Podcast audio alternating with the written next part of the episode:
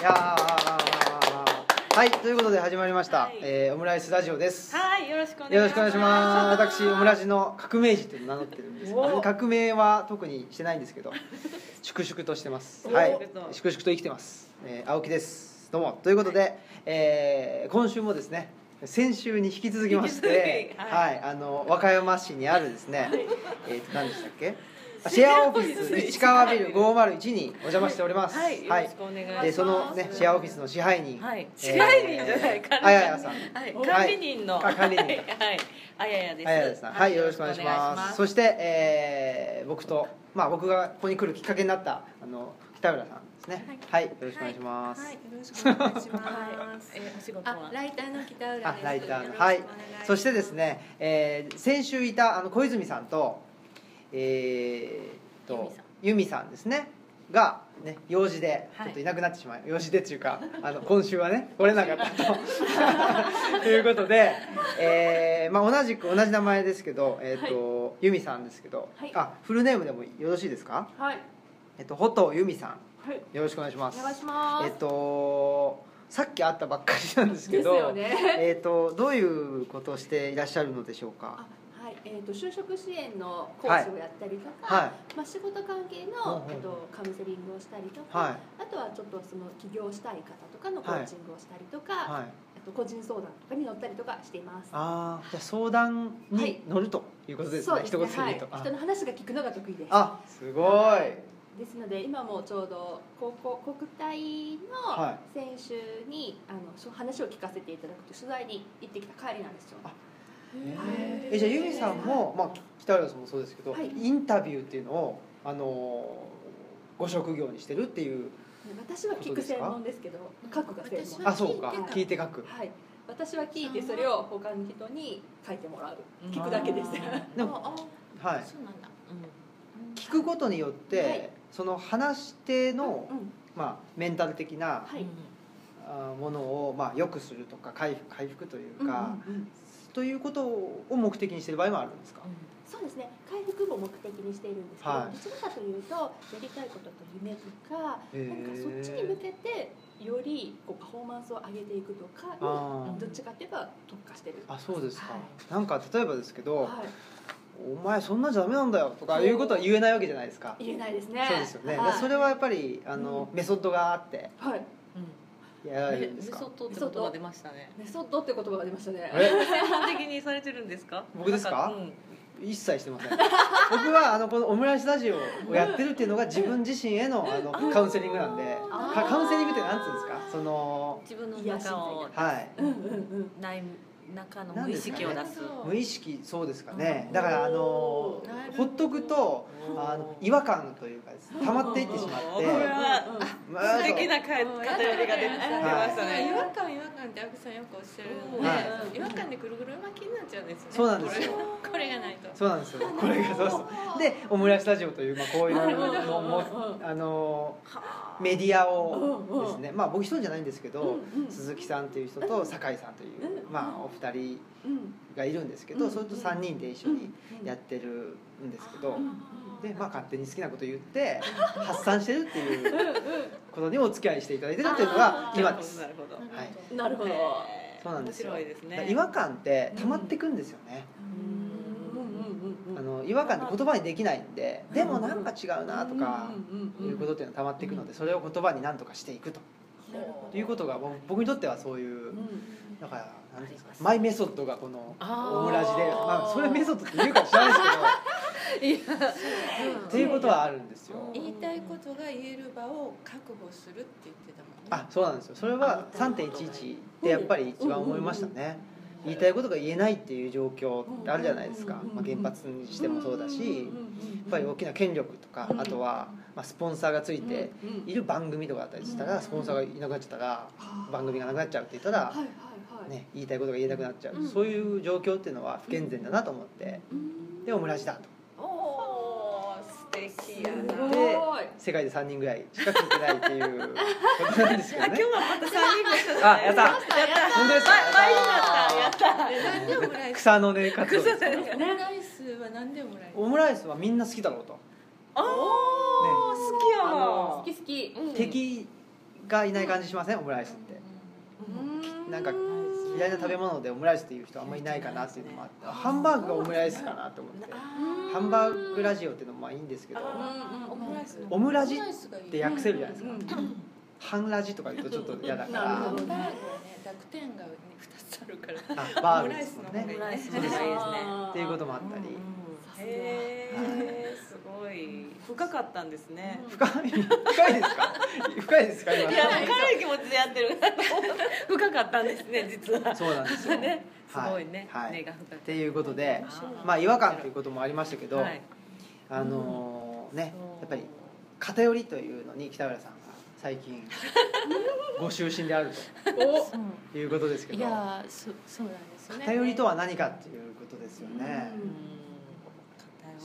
偏りに注目していこうというか、その、はい、えーと、そうです。私自身が偏人の偏りに過剰に反応してしまうので、さっきの方もそうなんです。名前は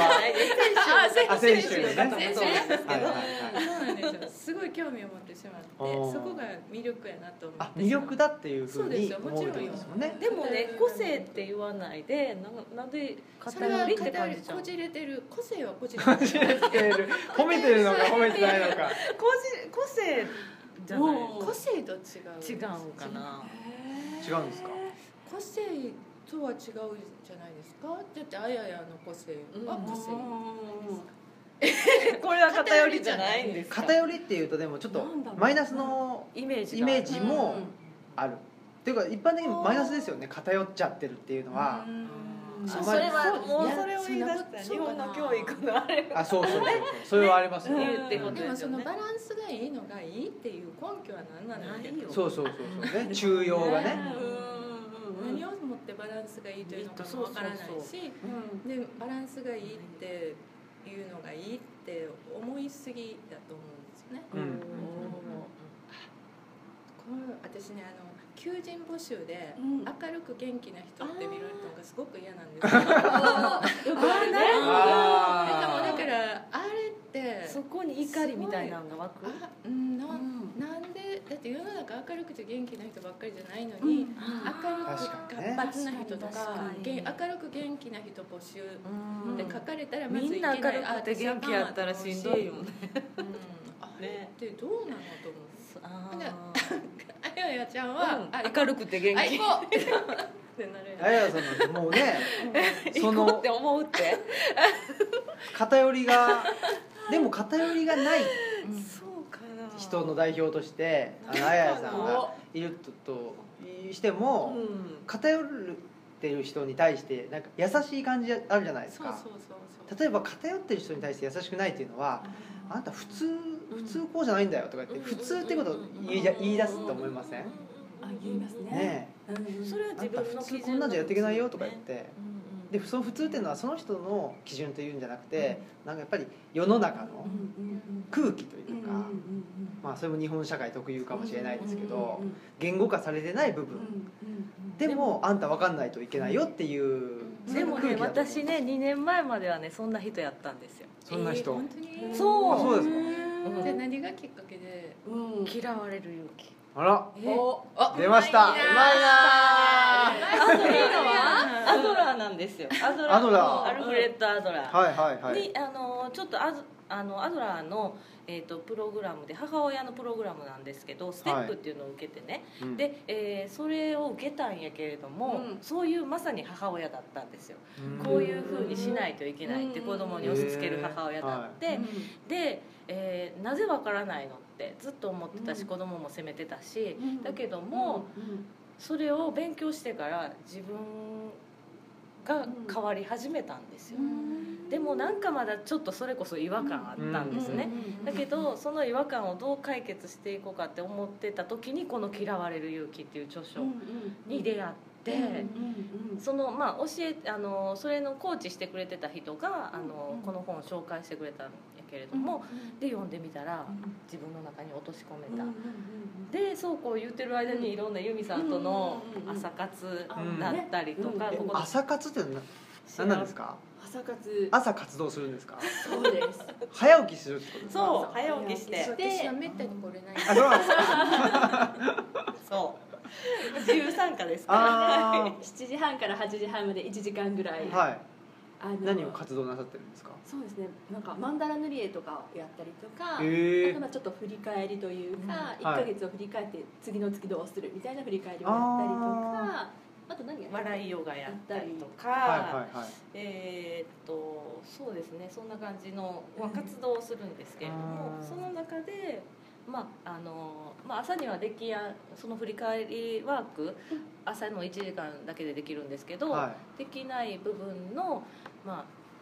心理学的なコミュニケーション心理学って言って、うんうんうん、それの ディーブイディー で勉強会したりとか、ねはい、そういういろんな、まあ、あの活動が続いてたんですね、はい、でその中で、えーとね、いろいろこう、はい、教えてもらうこと、うんうん、心理学について教えてもらい、うんうん、で徐々に徐々に変わってきて今があるから多分にねんまえに出会ってたらあのシェアオフィスはできなかったかもしれないですシェアみたいなシェアオフィスって、うんうん、なんだろう自分がこういうのを作りたいんだみたいな感じじゃないじゃないですか。どっちかというと、うんうん、自分がまあこの受け皿というかそうですね、ね、作るという感じだと思うんですけど、でそこがこの嫌われる勇気という本を最初に手に取ったってことですか？そう、それを教えてくださった人が、はい、まあ私ここのビルの一室が空きスペースになった時に、はいえー、落合さんこれからここを有効活用していこうと思ってるんだったら、うんうんうん、あのいろんな人にやっぱり来てもらわないといけないよねって、うん、じゃあ、うん、何かやっぱりできることって違う方面から考えてえ見ることもできるよって教えてくれたんですよ、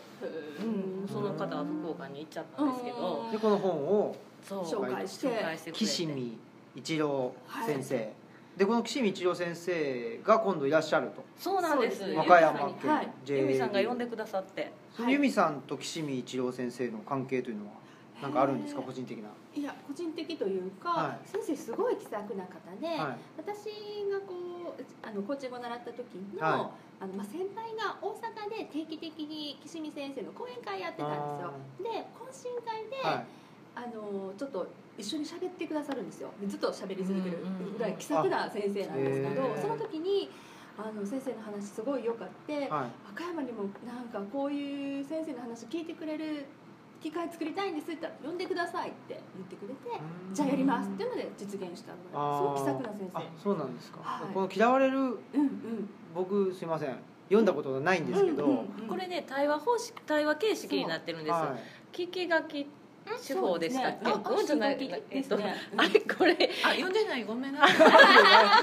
んでない。ここにもいらっしゃいました。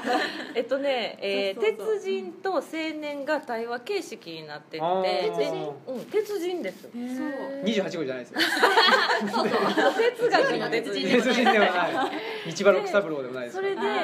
まあ、なぜ人は変われるのかとか、うん、あのその青年の疑問に対して鉄人が答えていくっていう本なんですね。でダイアローグというか対話式ってやつですね、はい、一番最初の、まあ、あのギリシャ哲学の、うん、一番最初の原初の形態ですね。そうですそうです、うん、まさにそうなんですよ、えー、で、えーと、結構ねユングとかフロイトとか、うんうんうんうん、三大心理学者って言われてたんですね。世界三大心理学者がユング、はい、フロイトでアドラーなんですけど、日本ではねあんまりアドラー知られてないんですけど、はいはい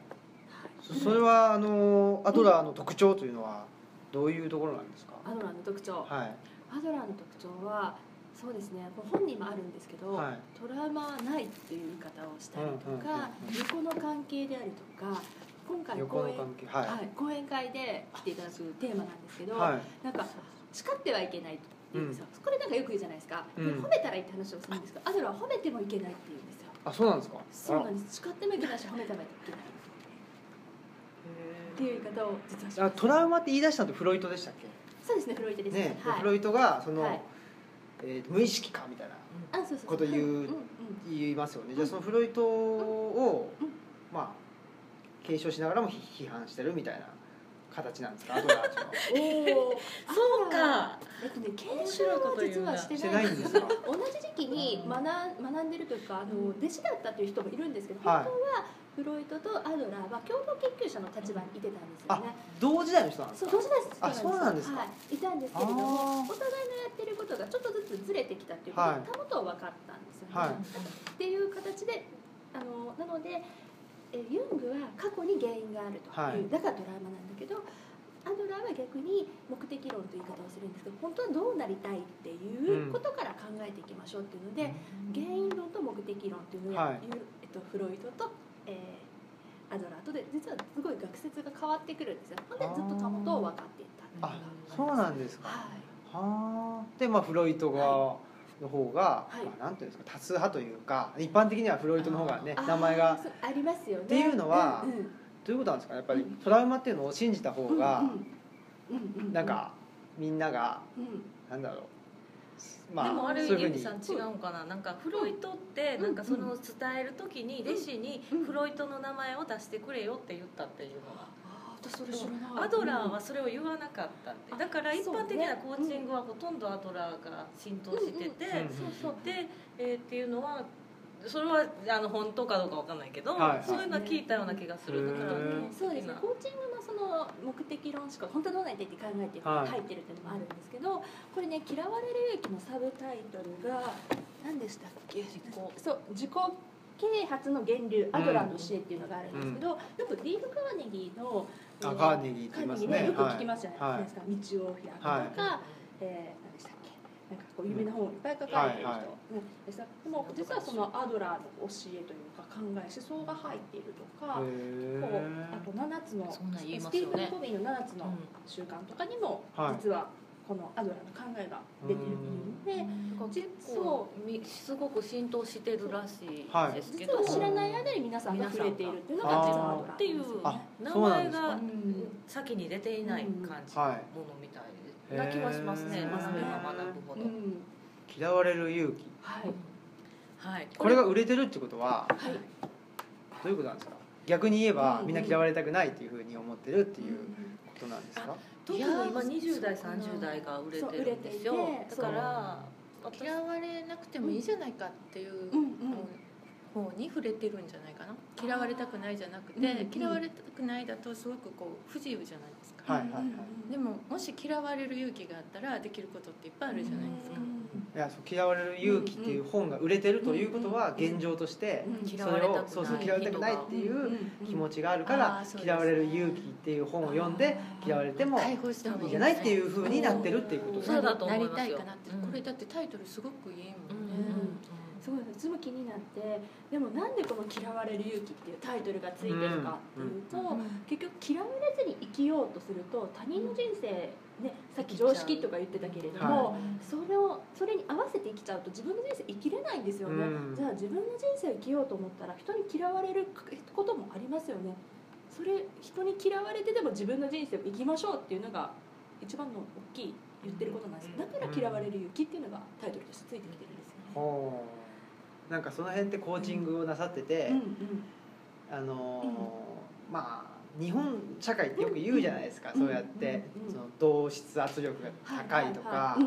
で、僕もあのイタリア人の人と一緒に調査したりとか、まあ向こうの特に地中海沿岸に行ったりしてイスラムの人たちと一緒に調査したりしてると、やっぱりだいぶ日本の社会とは違うっていうのを思うんですよ。例えばなんだろうな、あの自分で先に気づくと、なんかあのお茶を継ぐとか、まあ、あの上下関係っていうのももちろんあるし、うん、そうじゃなくて、うん、それを察知して気づかなくちゃいけないと、だからまあそれがあの空気を読むってことだと思うんですけど、で向こうの人ってそうじゃなくて、とりあえずはあのなんか自分が継いで欲しかったら継いでって言うし、飲みたかったら自分で飲むし、そう、やっぱりその言語的な文化と日本っていうのは非言語的な文化っていうか、まあ、空気言語化しない。それを察せよっていう文化のような気がするんですけど、この嫌われる結構このにじゅう代、ね、さんじゅう代の子って、うん、あのすごい優等生だと思うんですよ。私もうよんじゅう代から見たらすごくで、えーと、生きにくかった時代でもあるんかなと思う。ゆとりやのなんやのって言われて、ゆとりじゃないとかゆとりだとか言われて、すごく生きにくい時代だったような気がするんやけれども、だけどあの上の言うこと聞いたりしてきたんだろうなと、うん、で、えー、今そのにじゅう代さんじゅう代がすごい読んでる本を、うん、またそれをなんていうの、その上司にあたる人たちがこれを読んでいないとそこの摩擦ってあるんかなと、うん、なんか、うん、その、うん、難しいけどなんかそこを分かってあげないと、なんていうんかなっていう思いもあって、私はすごい衝撃的に手を取った。やっぱりなんかあのなんていうんだろう、そのなんなんだろう、なんかうまく言えないけど、その若い人たちはすごい頑張ってると思うね。だけど社会、これ社会のあれかな、やっぱりその教育とかそういうことかな。なんか合わせるのが上手な子は多いなっていう感じはすごいしますね。うん、それを感じる。合わせる。うん、なんかよく言うのが、あのまあ、それは分かったと、うん、合わせるのは、うん、まあ、まあ、あの得意なのは分かったけど、うん、じゃあ結局何がしたいのみたいなことを言うと、うん、何も出てこないみたいなのは、うん、よくですね。はい、まあ僕僕らの世代なのか分からないですけど、うん、をなんていうか。批判中かそういうふうに言われることとしてはやっぱりそういうことはありますよね。で結局何がしたいのみたいな。あ、そっか。やっぱりね、その横ばっかり見ちゃうっていうのはそうかもしれないんですけど。でも何がしたいのって思う、その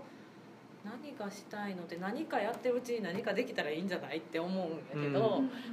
うん、なんかそのすぐ結果を求める人たちと、はいはい、ゆっくり結果を求めるのとでは違うから。うんうん、なんかそこがあの期待されすぎ、上からの期待されすぎ感に応えようとしてて、なんかすごくしんどい思いをしてるような気がする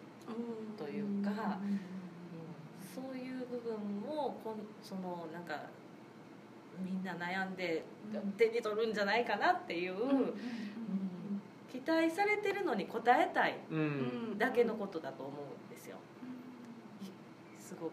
このその 上, 上司に嫌われたいとかで本を手にするんじゃなくて、うん、期待に応えるために一歩踏み出したいんじゃないかなと思って、うん、あそのこの本を手に取るにじゅう代さんじゅう代の人はってことですか、うんうんうん、違うから。あそうか、うん、じゃあどこまでも従順じゃないですかそれあそうかそっから従順なとこから抜け出たいっていう気持ちどこがあるのかな。そっちの方が大きいんかな。どっちなんですかね。そうなんでしょうね。嫌われる勇気を手に取る人はどういう人なのかという、ね、そういえば聞いてみたいですね、うん、でもやっぱり境目を作ろうとは思っ、あ思ってないとは思うんだけど、窮屈なんじゃないですか。窮屈なんね、うん、そうそう、どこかでね、だからその、まあ、そうそう期待されてることとか、うん、こういうことをしてとか言われてる仕事を、うんまあ、粛々とこなすということが非常に窮屈になってる。で多分それは僕の感覚ですけど、やっぱりなんだろうな、まあ、はちじゅうねんだいきゅうじゅうねんだいのシステムっていうのがずっと続いてて、でも特に さんてんいちいち 以降っていうのはそれやっててどうなんのっていうかいうなんかその自分に返ってこない感じ。それはその、えっと、お給料としてとかじゃなくて、あの身体実感というか実感としてこの仕事をしてる意味が分かんなくなってるっていうところがあるのかなと思ってて、生きる意味とか。そうでも嫌われ、嫌われたくないっていうか、ね、それで仕事あの会社クビになっちゃったりしたら大変だしっていうんで、えーまあ、その仕事をやり続けるしかないのかなっていう感じでやってると。でもそこから脱したいという時にやっぱこういう本がもしかしたら目に留まるのかなっていう、だからまあ殻を破るってことでしょうね、一つのと勝手に思ってるんですけど、どうですかコーチングというかそのねあの接しててどういうような傾向がありますか今の若い子ですか、はい、そうですね、なんかすごくこうやりたいことに向かって進んでいる子たちもすごくいるし、すごいなと思う子もいる反面、逆にこういやもう普通に入れたらいいよみたいな感じで自分のことをあまり主張しない人もすごくたくさんいるなっていうのはなんかこう見てて思ったりはしますね。うん、そうそう、だからもうその就職支援ってね、若い子と結構関わるところがあるんですけど、はい、その時にやっぱり何がしたいのって聞くんですよね。うん、本人もやっぱりそれをすごく困るというか、そうですよね、なんかこう。そうだから何がしたいのかよく分かんないし、うん、言ってくれたところに行くけどみたいな、うん、けど実際じゃあ オージェーティー とかじゃあそこに行ってくださいねって言ったら嫌って帰ってくると、だから自分が何をしたいのかも分かってない、うん、分かってないし、でもやってみて嫌だっていうのは分かるしっていうので、うん、そこの言語化っていうのがなんかこう苦手な子が多いのかなっていう印象をちょっと受けてますからね。うん、確かに、だから何でもいいっていうことというか、感情もそうだし、うん、経験が足りないんじゃないかなって個人的に思うけどね。でもやっぱり本当にね、うん、期待されるじゃないですけど、うんうん、あの与えられてることをとりあえずクリアすると、うん、だって小学生から塾行って、うん、中学生も塾行って、うん、ずっと塾塾で、うんでそね、目の前のテストをどう、うん、あの効率よくこなすかっていう、うん、そのハードルを超えていけば